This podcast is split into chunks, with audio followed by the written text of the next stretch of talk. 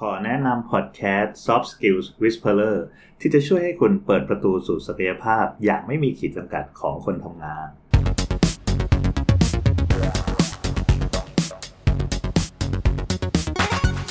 สวัสดีครับ ขอต้อนรับทุกคนสู่ช่วงเวลาของการ upskill ในการทำงานกับ Soft Skills Whisperer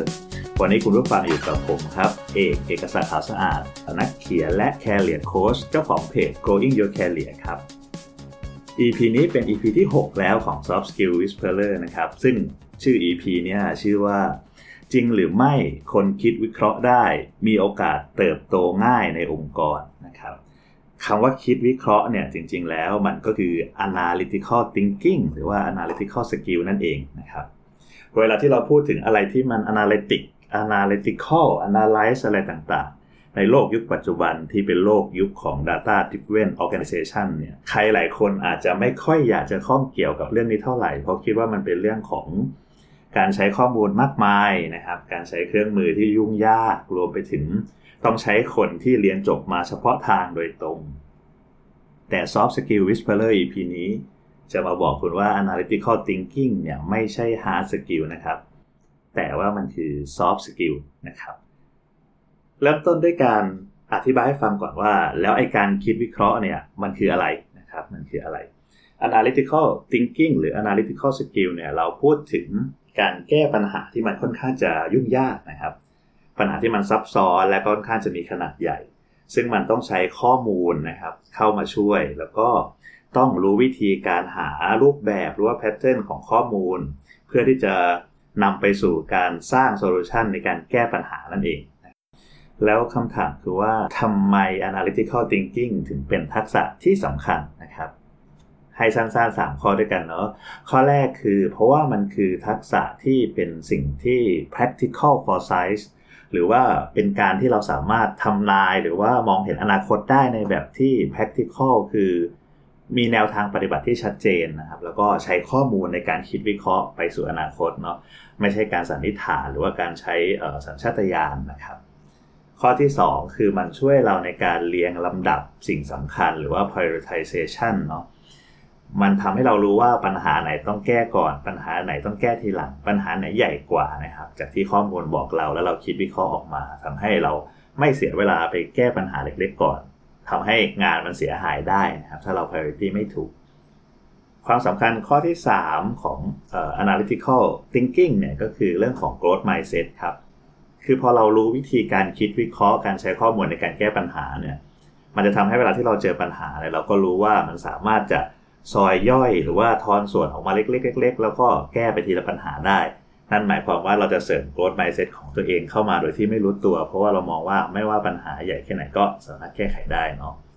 แต่ว่า analytical skill จะไม่ใช่การที่เราพยายามทำให้ปัญหาง่ายๆ มันยุ่งยากขึ้นนะครับเพราะว่าบางปัญหาที่มันไม่ต้องคิดวิเคราะห์ เราก็ไม่ต้องวิเคราะห์นะครับ อีกอันหนึ่งก็คือ การคิดวิเคราะห์ก็ไม่ใช่การที่เราพยายามที่จะดีเลย์หรือว่าทำให้ปัญหามันช้าออกไปด้วยการบอกใครต่อใครว่าเรากำลังวิเคราะห์อยู่ก็เลยยังแก้ไม่ได้นะครับ เพราะว่าบางทีเรา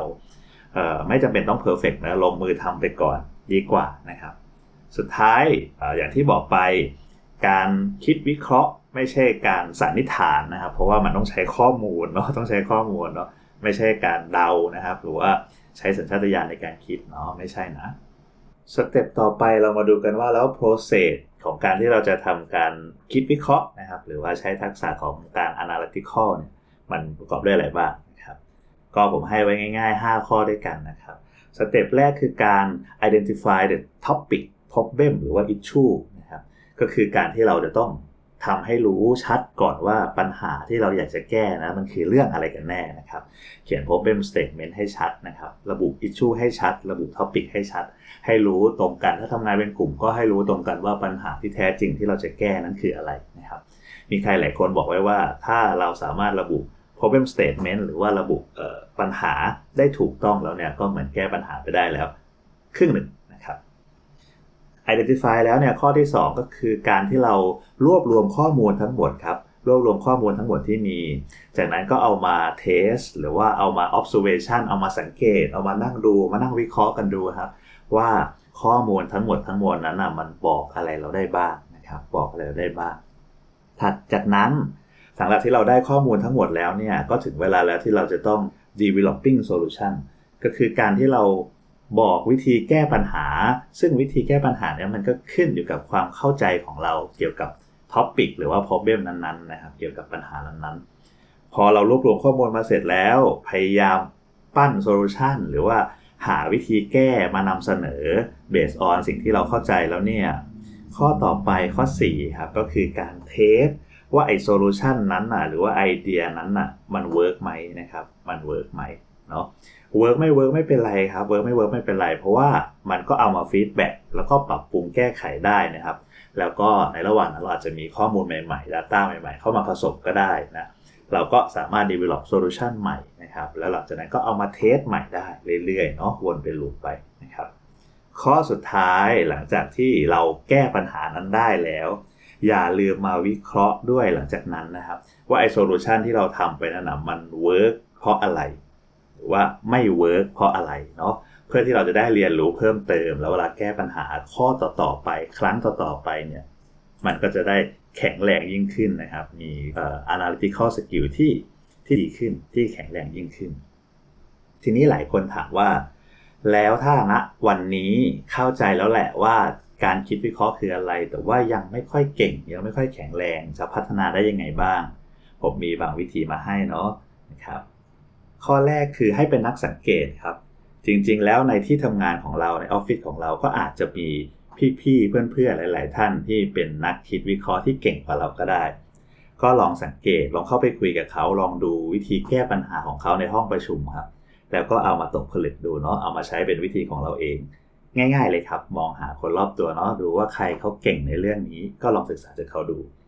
มากไปกว่านั้นมีหนังสือมากมายครับที่พูดถึงเรื่องนี้เนาะที่พูดถึง analytical thinking ต่างๆ ก็อ่านกันได้เพื่อพัฒนาปรับปรุงตัวนะครับ ข้อต่อไปก็อาจจะต้องเป็นนักถามคำถามที่เยอะหน่อยนะครับ ก็ถามคำถามคนที่เขารู้ก็ได้ ถามตัวเองก็ได้เกี่ยวกับเรื่องต่างๆนะครับ ถามเพื่อนๆก็ได้ หรือว่าถามในห้องประชุมก็ได้ ถ้าคำถามเราถูกเราก็จะได้คำตอบที่ถูกนะครับ แล้วก็จะทำให้ เทคนิคหรือว่าวิธีการคิดวิเคราะห์ของเรานั้นดีขึ้น ถัดจากนั้นนะครับนอกจากเรื่องของการถามคำถามหรือคุยกับผู้คนแล้วเนี่ยหลาย ๆ ครั้งเราอาจจะต้องทำ activity ที่ใช้สมองบ้างนะครับ หรือว่าเล่นเกมที่ใช้สมองบ้าง เช่น การเล่นซูโดกุนะครับ การต่อตัวต่อ puzzle หรือว่าการเล่น crossword หรือว่าการเล่นหมากรุกก็แล้วแต่นะครับ มันก็จะเป็นการเหมือนเหมือนการออกกำลังของสมอง แล้วก็ทำให้